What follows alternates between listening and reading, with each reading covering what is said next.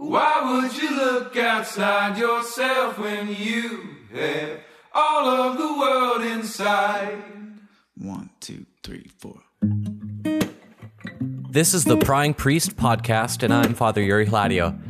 You're listening to the first half of an unedited interview about the personal stories of amazing people and why they have come to believe what they do. For the second half of these interviews, you can become a patron of the show at patreon.com slash pryingpriest. But for now, enjoy the show.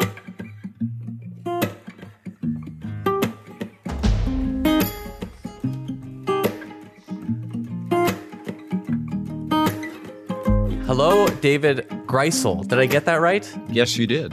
Perfect. I did my research beforehand. So, uh, welcome, David Greusel, to the Prying Priest podcast with me, Father Yuri Hladio. Um, I'm very excited. You're one of the, you're the first high profile guest I have on the show. So I'm I'm very excited about that. I'm not sure how pri- high profile I am really. Um, well, one of the reasons why I contacted you was because my brother-in-law Martinez. Uh, I, I told him about the show that I'm doing, the podcast I'm doing, and he immediately said I had to interview you. so uh, I'm very excited to have you on. Uh, I was wondering, could you just give a quick um, who you are and uh, and yeah, a quick sort of bio, and then I'll ask a couple of questions from there. Yeah, so I'm an architect and I live in the Kansas City metropolitan area. Actually, work in Kansas City and live in Overland Park, Kansas. So I'm bi state. Uh, I've been an architect for upwards of 40 years, so it's uh, it's been a pretty long pull, but uh, I feel very uh, very happy to do what I do.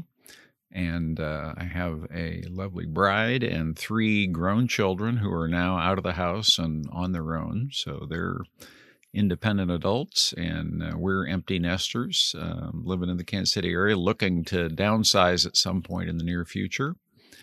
And uh, yeah, oh, and I uh, I am the proprietor of a small design firm called Convergence Design, which is uh, a firm that I launched in 2010. I call myself a necessity entrepreneur because uh, the launching of the firm was a result of a layoff that came during the big uh, economic downturn in the uh, in the late aughts.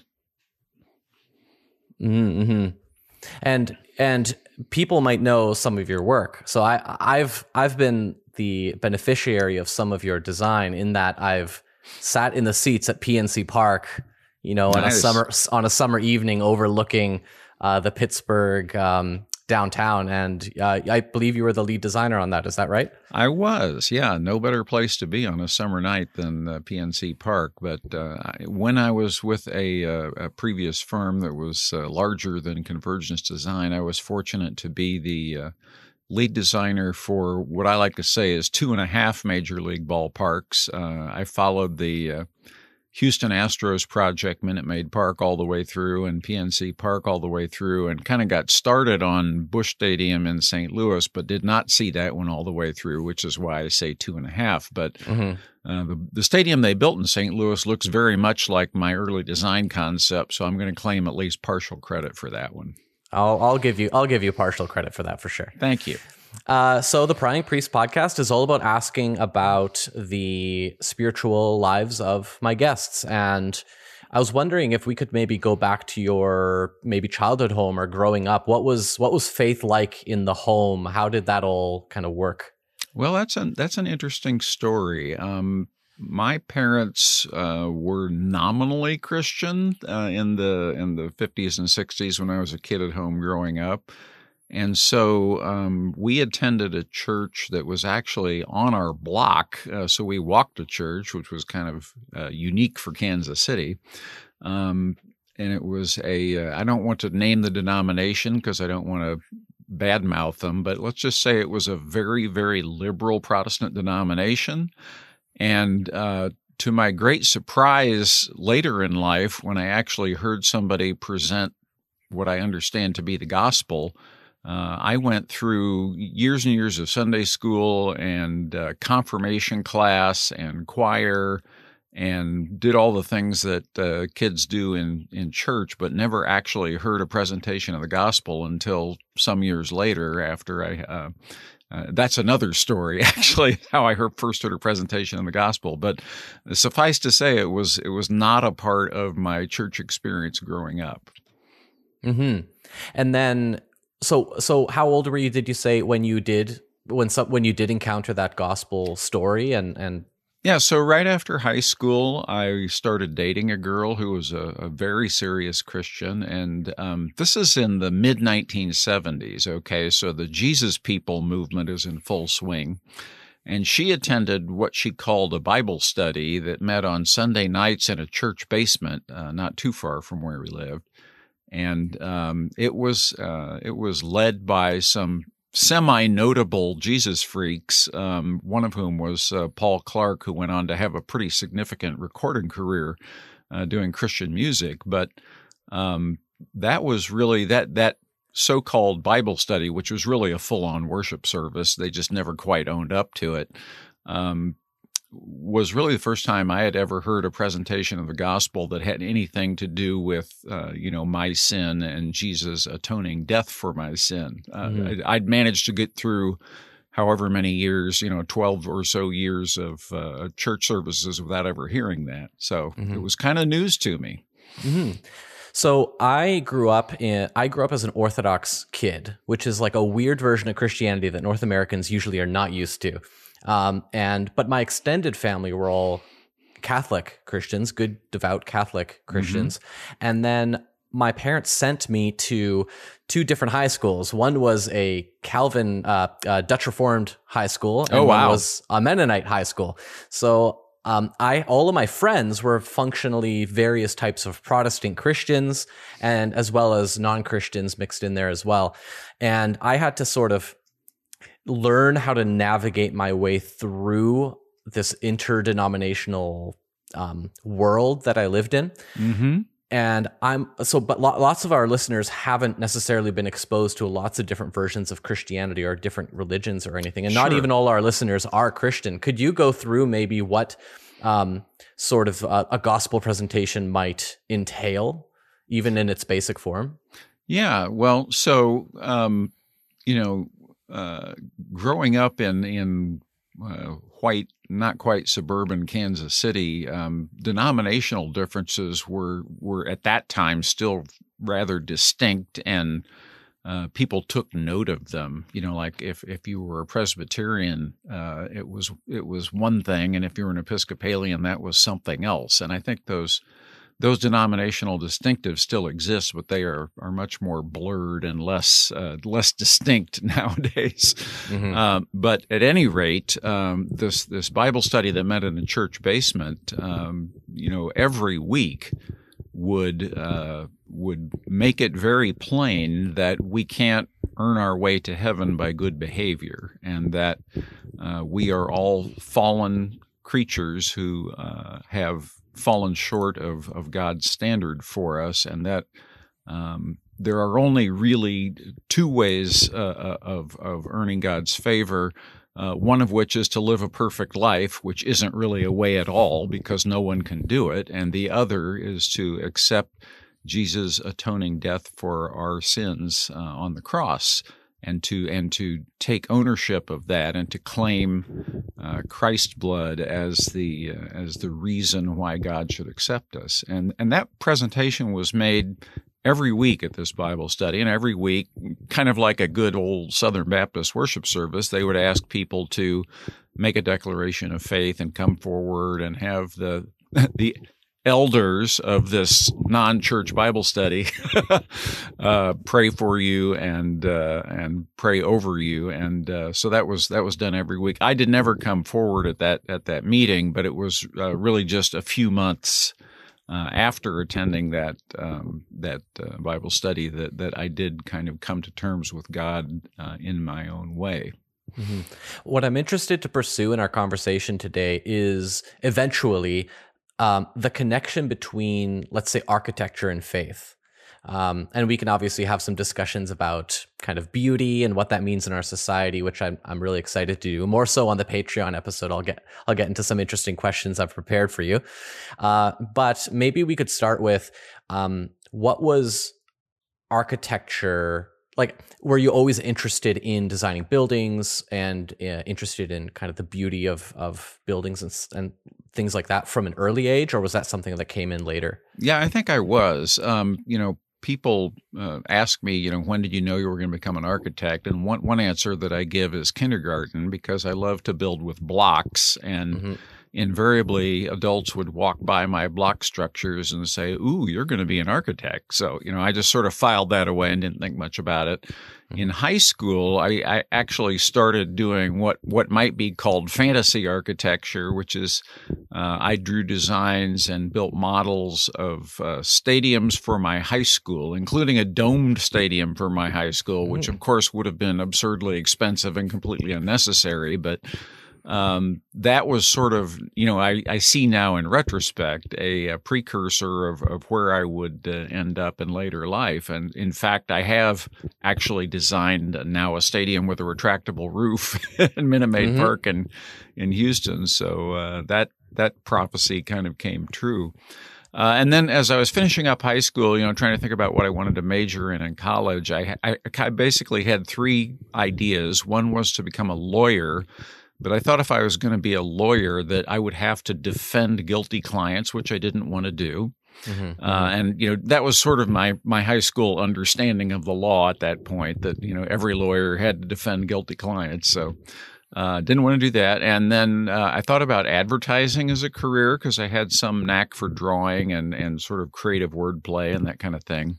Uh, but basically the same argument as the law. I felt like I was going to have to, you know, design advertising for scumbag clients that, uh, you know, were selling cigarettes or whatever, and didn't really want to do that. And then the third thing was was architecture, which people have been telling me about since kindergarten, and and um, so I decided to major in architecture, thinking that if something better came along, uh, I would change majors. And so I got through five years of professional school at, at Kansas State University, and nothing better came along. So I graduated with a degree in, in architecture and um, really had kind of a revelatory moment uh, when I got my first uh, job out of school, which is like uh, just after Memorial Day weekend in, in 1979. Uh, started working at this little bitty firm in Wichita, Kansas, and um, as as one would do with a rookie architect just out of school, they they assigned me to draw some extremely unimportant details on an extremely unimportant building.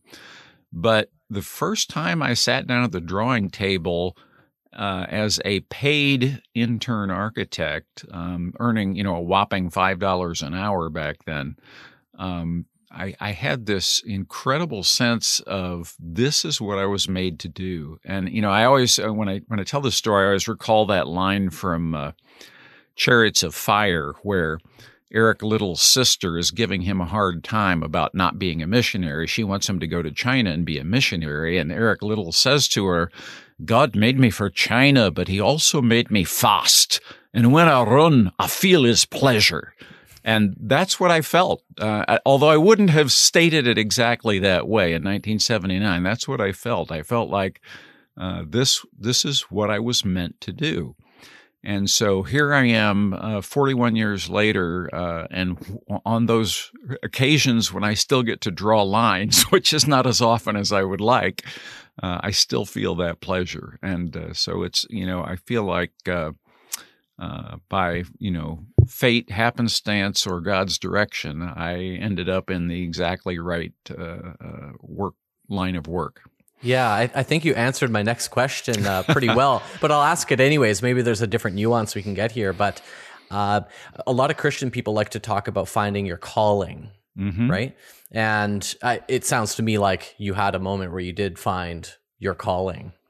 Yeah, that moment, uh, that first week. Um, but again, you know, uh, I would not have articulated it in that way at that time. Uh, it's it's been a lot of years of thinking about what calling is, uh, and really developing a, a very different understanding of uh, of Christianity that has finally led me to conclude that God did call me to be an architect, and that it's it's not just a you know warm fuzzy feeling that I got. Mm-hmm, mm-hmm. So to go back to your story of accepting uh, the gospel news, was there any ever any tension maybe between you and your parents or you and you know people at home um, uh, from that? Because it would have been involved with like a different denomination or anything like that.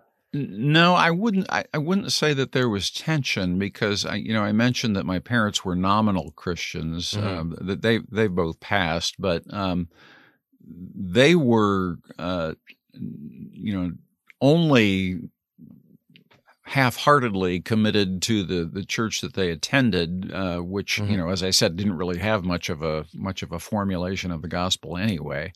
And so when I started going to, you know, what I would consider to be much more serious churches who were serious, more serious about the Christian faith in every way, that didn't really bother them because, mm-hmm. uh, you know, they didn't really have much stake in, in my remaining in the denomination that I was raised in because they didn't have much stake in it.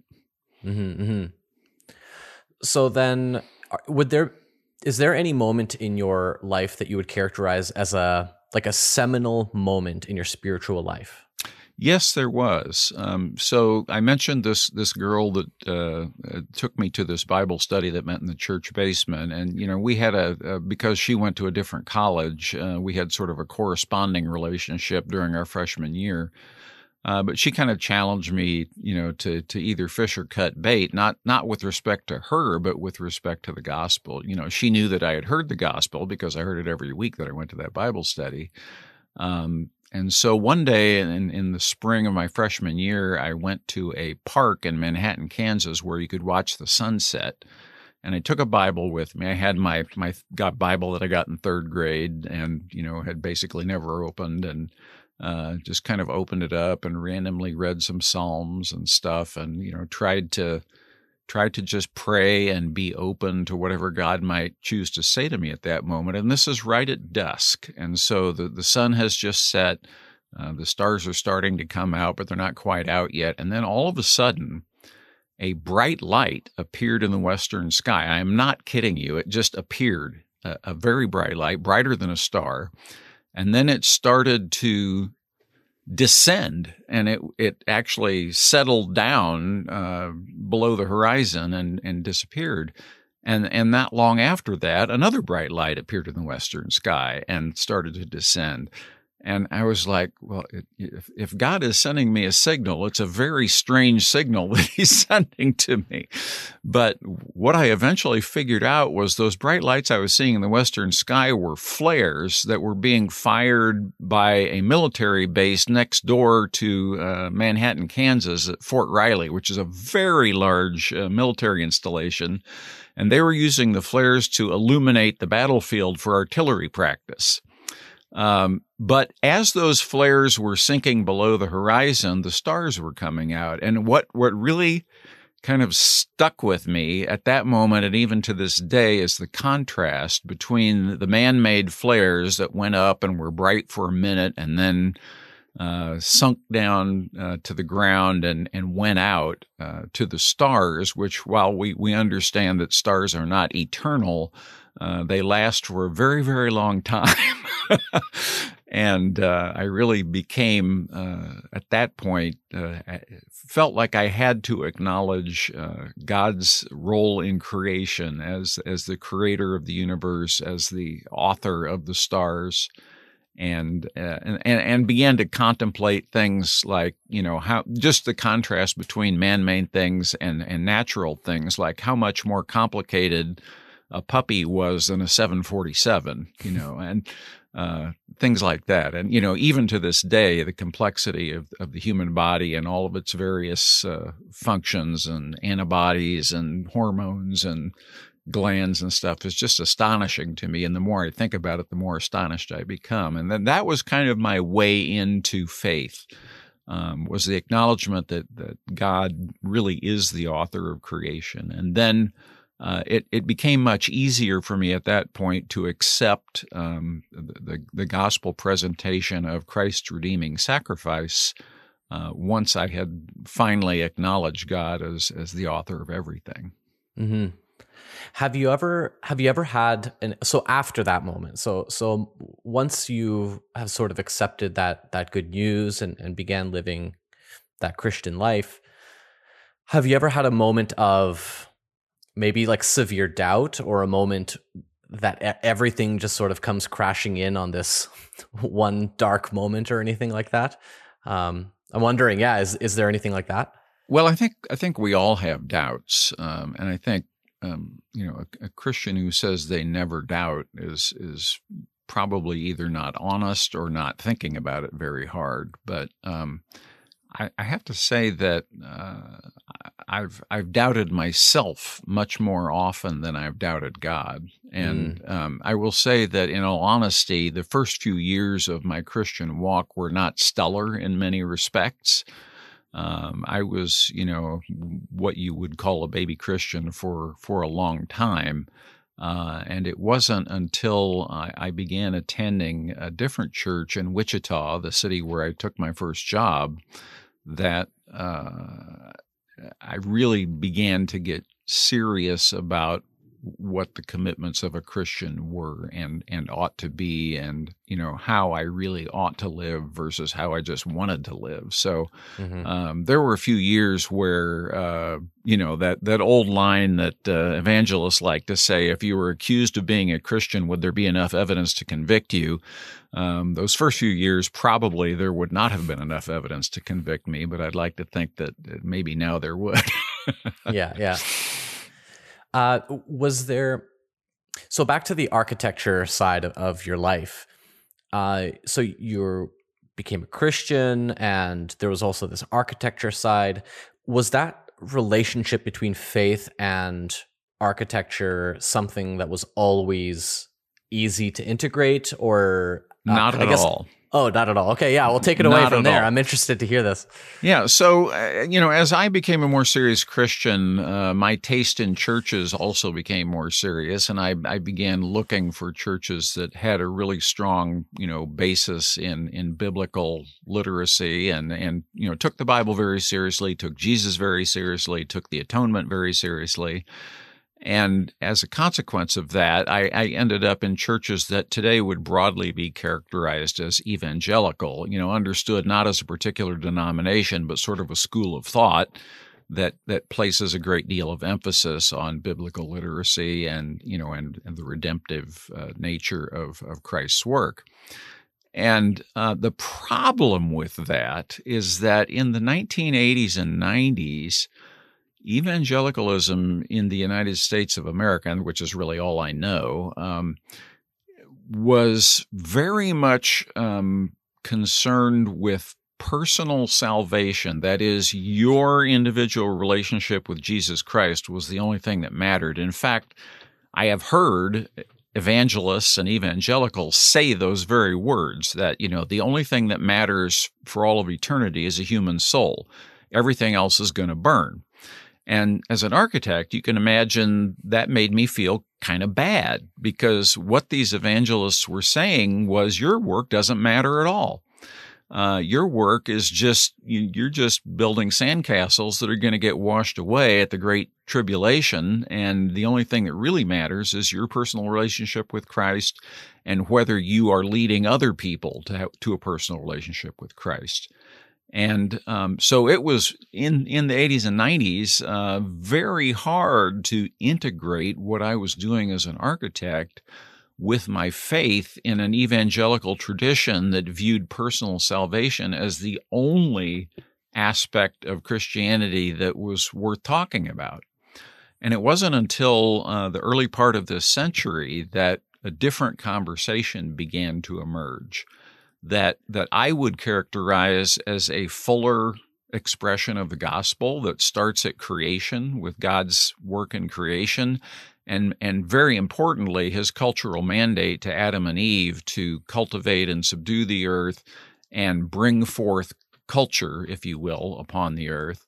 Uh, and then of course there is the fall and and our first parents do sin and that results in all sorts of unfortunate consequences, which Jesus had to undo with his death on the cross. But then there's a fourth chapter. So the first chapter is creation, the second chapter is the fall, the third chapter is Christ's redemption. But there's a fourth chapter, which is the new creation, which is where everything gets put right. And that was another thing that the the evangelists didn't really talk much about. They talked about the second coming a lot, but they didn't really talk about the new creation and the what I now understand to be the restoration of all things. So uh, you know, there's a phrase um, in the Bible that says all things will be made new, which is is very different than saying there's going to be all new things, right? All things made new is very different from all new things, and I think a lot of uh,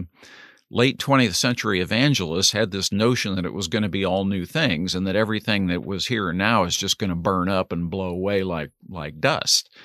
Um, so having that and, and, that came through some very interesting conversations, which I'd be happy to elaborate on. But, but having that broader understanding of the gospel as starting in creation, going through the fall and redemption, and then into the new creation really helped me uh, to integrate my work as an architect to the point where I now hold uh, views that, that probably somebody considers heretical that there will be uh, human work in the new creation. Um, mm-hmm. That uh, there's some some lines in scripture that say, you know, that kings will bring their treasures into it, referring to the New Jerusalem. And the idea is that there might actually be human made things um, in the new creation. That it's and and the other thing that's interesting about that, if I can just digress for a moment, is absolutely. Um, I think a lot of Christians are laboring under the misconception that our destination is a restored Eden. And that's not actually correct in my view. Um, in my view, and, and what I've learned in the last 20 years, is that we're not headed to a restored Eden. We're headed to a new Jerusalem. So the progression is from a garden to a city, not from a garden back to a garden. And again, because I'm an architect and somebody who is participating in the building of cities, that notion is very important to me because I like cities and I like the idea of cities. And I really like the idea that the New Jerusalem is a city that's, you know, so spectacular. We can't, we can, you know, it beggars the imagination. It's, it's, it's very difficult to imagine, uh, but it's going to be more beautiful than any city we've ever seen and you know that's intriguing and energizing to me. And as as a believer uh, frankly it makes me want to do better architecture. Uh, so i'm i'm an orthodox priest right? And the orthodox tradition has a long tradition of big beautiful cathedrals yes. churches paintings uh, ideally uh, if you're doing it right um, the the space has a purpose for being that way in terms of leading you through it, right? Uh, the Absolutely. images, the images in a in a church should have an itinerary that you mm-hmm. can actually see the conversations that the images are having with each other in the space. Um, I, so there's a narrative aspect to it, right? Right. But there's also a transcendent aspect to it. It's supposed to awe and overwhelm you. Mm-hmm. And uh, frankly, you know, many of the spaces that that evangelicals have created in the 20th century are neither awesome nor overwhelming. Mm-hmm. Yeah. Sometimes they're just big auditoriums with a lot of fancy lights. so I have a I have a story for you. Uh, this is a true story. So I was ordained to be a priest uh, in a small country Orthodox church uh, just north of Winnipeg, Manitoba. Um, in the Aug- August of 2019, so it's been a year and a bit from at the time of this recording, and um, so uh, my wife's uncle is uh, a, a, pastor, uh, one of the many pastors at a big sort of mega church, evangelical style church in Winnipeg. And he came to support and came for the service and everything. And of course, if you've ever been to an Orthodox service, there's lots of pageantry, lots of singing, robes, incense, images, movement. It, and it's long. And then the service ends and people go downstairs, refreshments, you know, a little bit of a, a little bit of a fellowship party afterwards. And um, I was chatting with my wife's um, uncle, and he was uh, we were he was talking about all the symbolism, like wow, look at all the symbolism that's here, and and da da da da da. And I and I said, well, I think that your church has a lot of symbolism too. And I'm I'm thinking whatever whatever the space is, it communicates something. There's no like blank space Mm-hmm. Absolutely. that communicates nothing. So uh, and he said, no, no, no, no, no. We we just design it like a shopping mall. It has no it has no uh, no symbolism. And it, I dropped. I didn't. I didn't pursue it there. But in my mind, I was like, the shopping mall is the the people who design shopping malls are the people who understand this the most. Mm-hmm. That they know how to guide people th- subconsciously through an experience. Mm-hmm. Um, so it, I don't know. It was just Have one you of ever those heard surreal uh, moments. heard Jamie Smith uh, talk about the liturgy of shopping? Yeah, is that the one where he starts in the parking lot and Yeah. it's like a sea of pavement? Yeah, I Yeah. I think all of our listeners absolutely have to go and read that. He describes the whole experience of going into a shopping mall shopping, Mm-hmm. uh, but f- purely as a religious phenomenon, Right, right. and it's it's it's, it's amazing. it's wonderfully done. So yeah, yeah, and- and- go so I completely agree with you that uh, you know evangelical spaces uh, tell a story. They just tell a very different story than uh, than the the orthodox uh, kind of spaces do. And the you know the story that evangelical spaces tend to tell is that uh, it, it's all about pragmatism, which is odd because I don't think of Christianity as as being particularly pragmatic. It's all about thrift. It's all about um, uh, you know the complete absence of symbolic content, uh, other than the the sort of unintended symbolic content of a shopping mall. Um, and, and so, yeah, I, I have a lot of bones to pick with the way uh, many of my fellow evangelicals have been designing churches for years and years. yeah. So how would you approach that issue now if if a church came to uh, an evangelical church came to you and said, "We want you to design our our church"? What what would you want? uh, What would be the ideal kind of work conditions to make your vision come to reality? Well, an unlimited budget for one thing. No, uh, you, one has to understand that that spaces that are transcendent in the way that a that a Gothic cathedral is transcendent are more expensive than ordinary workaday spaces like a supermarket. And uh, you know, nowadays uh, a lot of a lot of churches launch in supermarkets, so they become used to that uh, sort of approach. But um, you know, the, the conditions under which I would best design a church would be conditions where uh, the people who are hiring me understood that uh, a church facility should uh, transcend ordinary human experience, should direct um, the worshippers' attention uh, to things that are greater than and and beyond themselves. Uh, and so verticality becomes important. You know, I think that's the one thing that the Gothic cathedrals got spectacularly right was their their sense of verticality. And then, as you say, um, you know, the the Orthodox uh, churches want to tell a story. They want to have narrative content uh, that can be used to to explain the faith to presumably even an illiterate worshiper. So, um, I think you know that that focus on uh, symbolic and narrative content, uh, the transcendence and verticality of the space would, would all be characteristics that I would seek to capture in a church, uh, even if it was a very modest church. hmm Have you worked on any churches recently? I did one, um, a little a little bitty Baptist church in uh, Cameron, Texas, for a client who actually used to be an executive of the Houston Astros.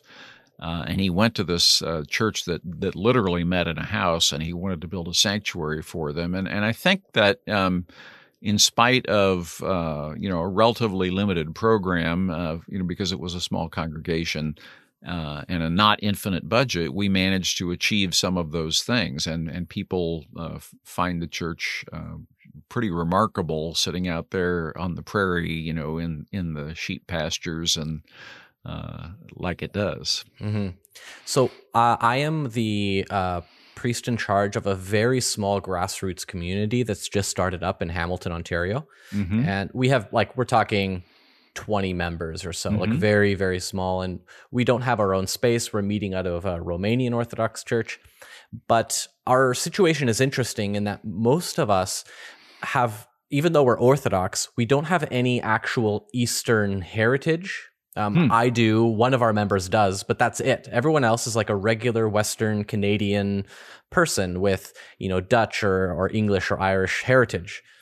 And one of the things that we are sort of figuring out is how do you make a space look genuinely orthodox while still engaging with the styles of the culture that we actually live in. Western sensibilities. Right. Yeah. So, um, uh, yeah, I don't know. I just thought I'd share that. Uh, it's an interesting, uh, it's an interesting endeavor for us when because we're going to be starting to look for uh, our own space, and that'll be one of the things we want to consider. Well, here's a really odd oh by the way story. So you remember the the Bible study that I told you about with all the the Jesus freaks, um, you know, where I first heard the gospel. One of the people who was a lead teacher in that Bible study uh, in the intervening years became an Orthodox priest, Hmm. and and you see him around town now with a three foot long beard, wearing the cassock and the the full deal. Of course, yes, of course. and uh, it's it's really interesting how that evolved. Yeah. I'd I'd love to learn more about that.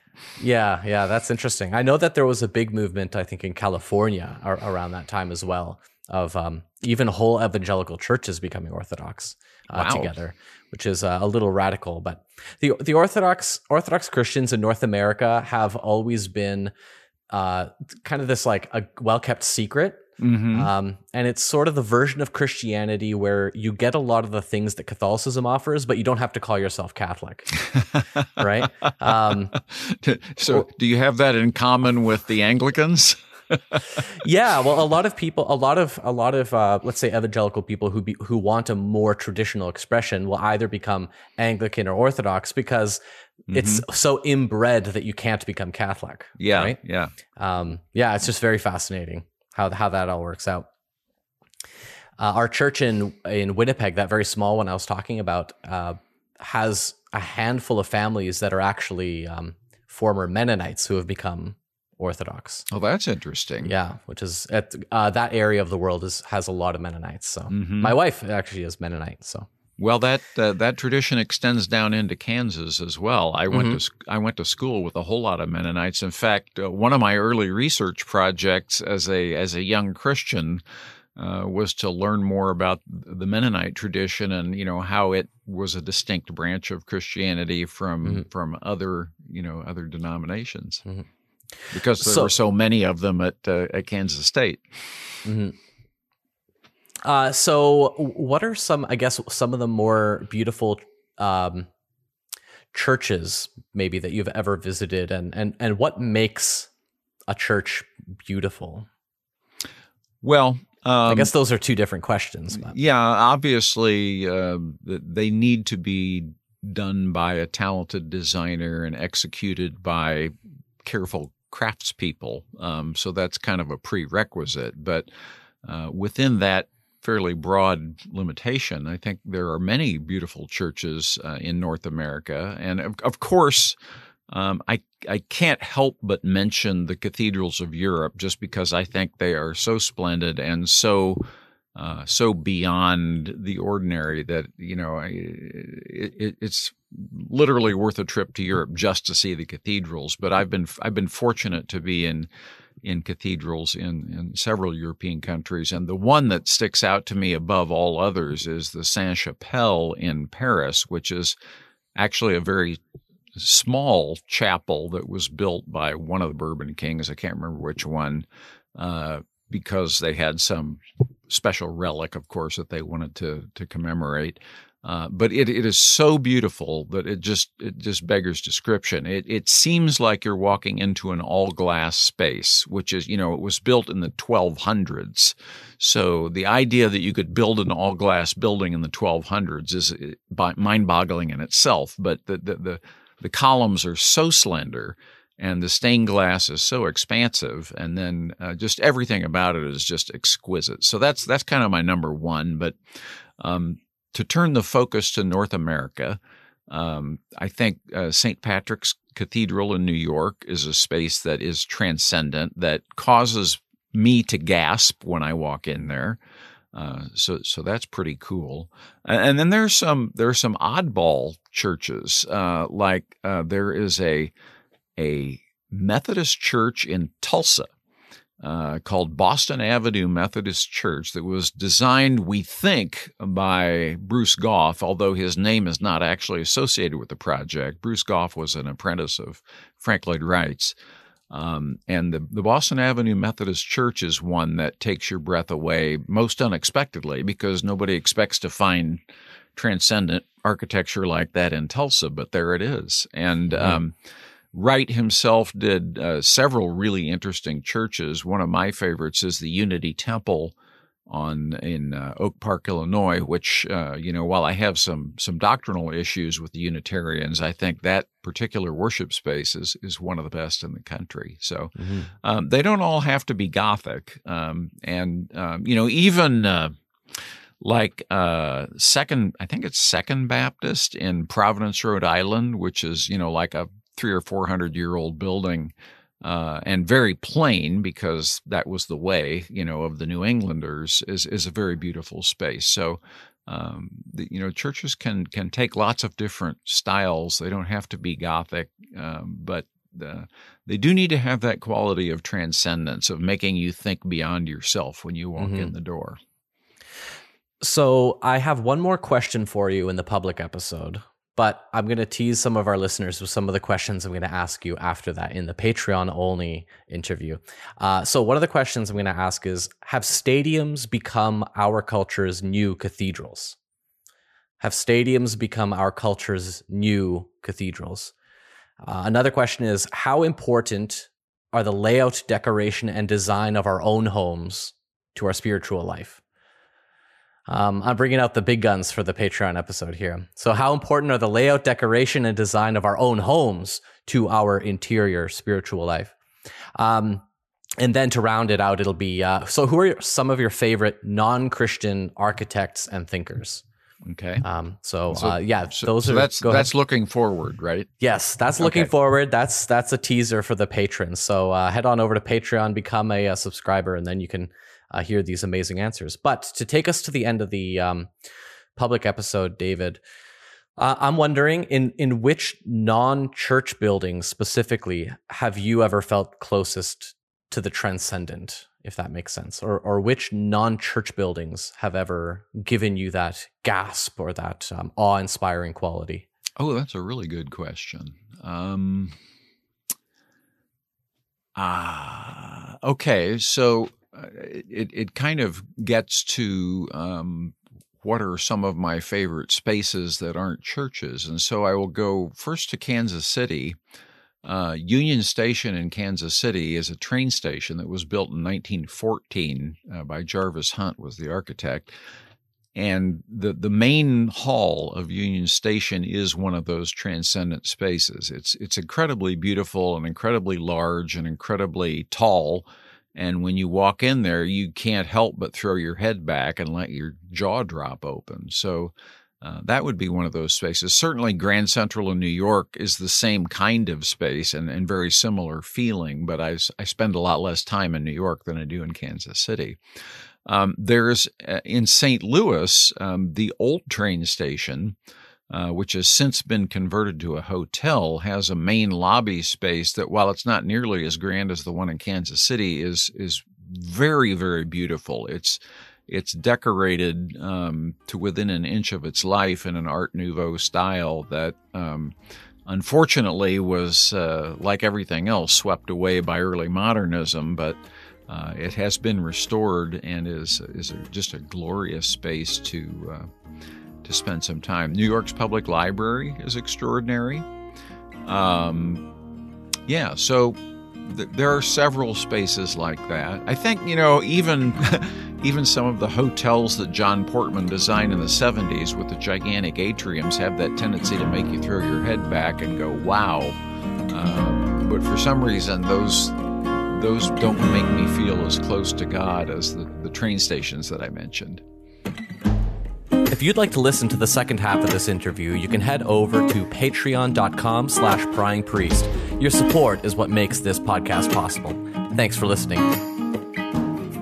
Say, why would you look outside yourself when you have all of the world inside?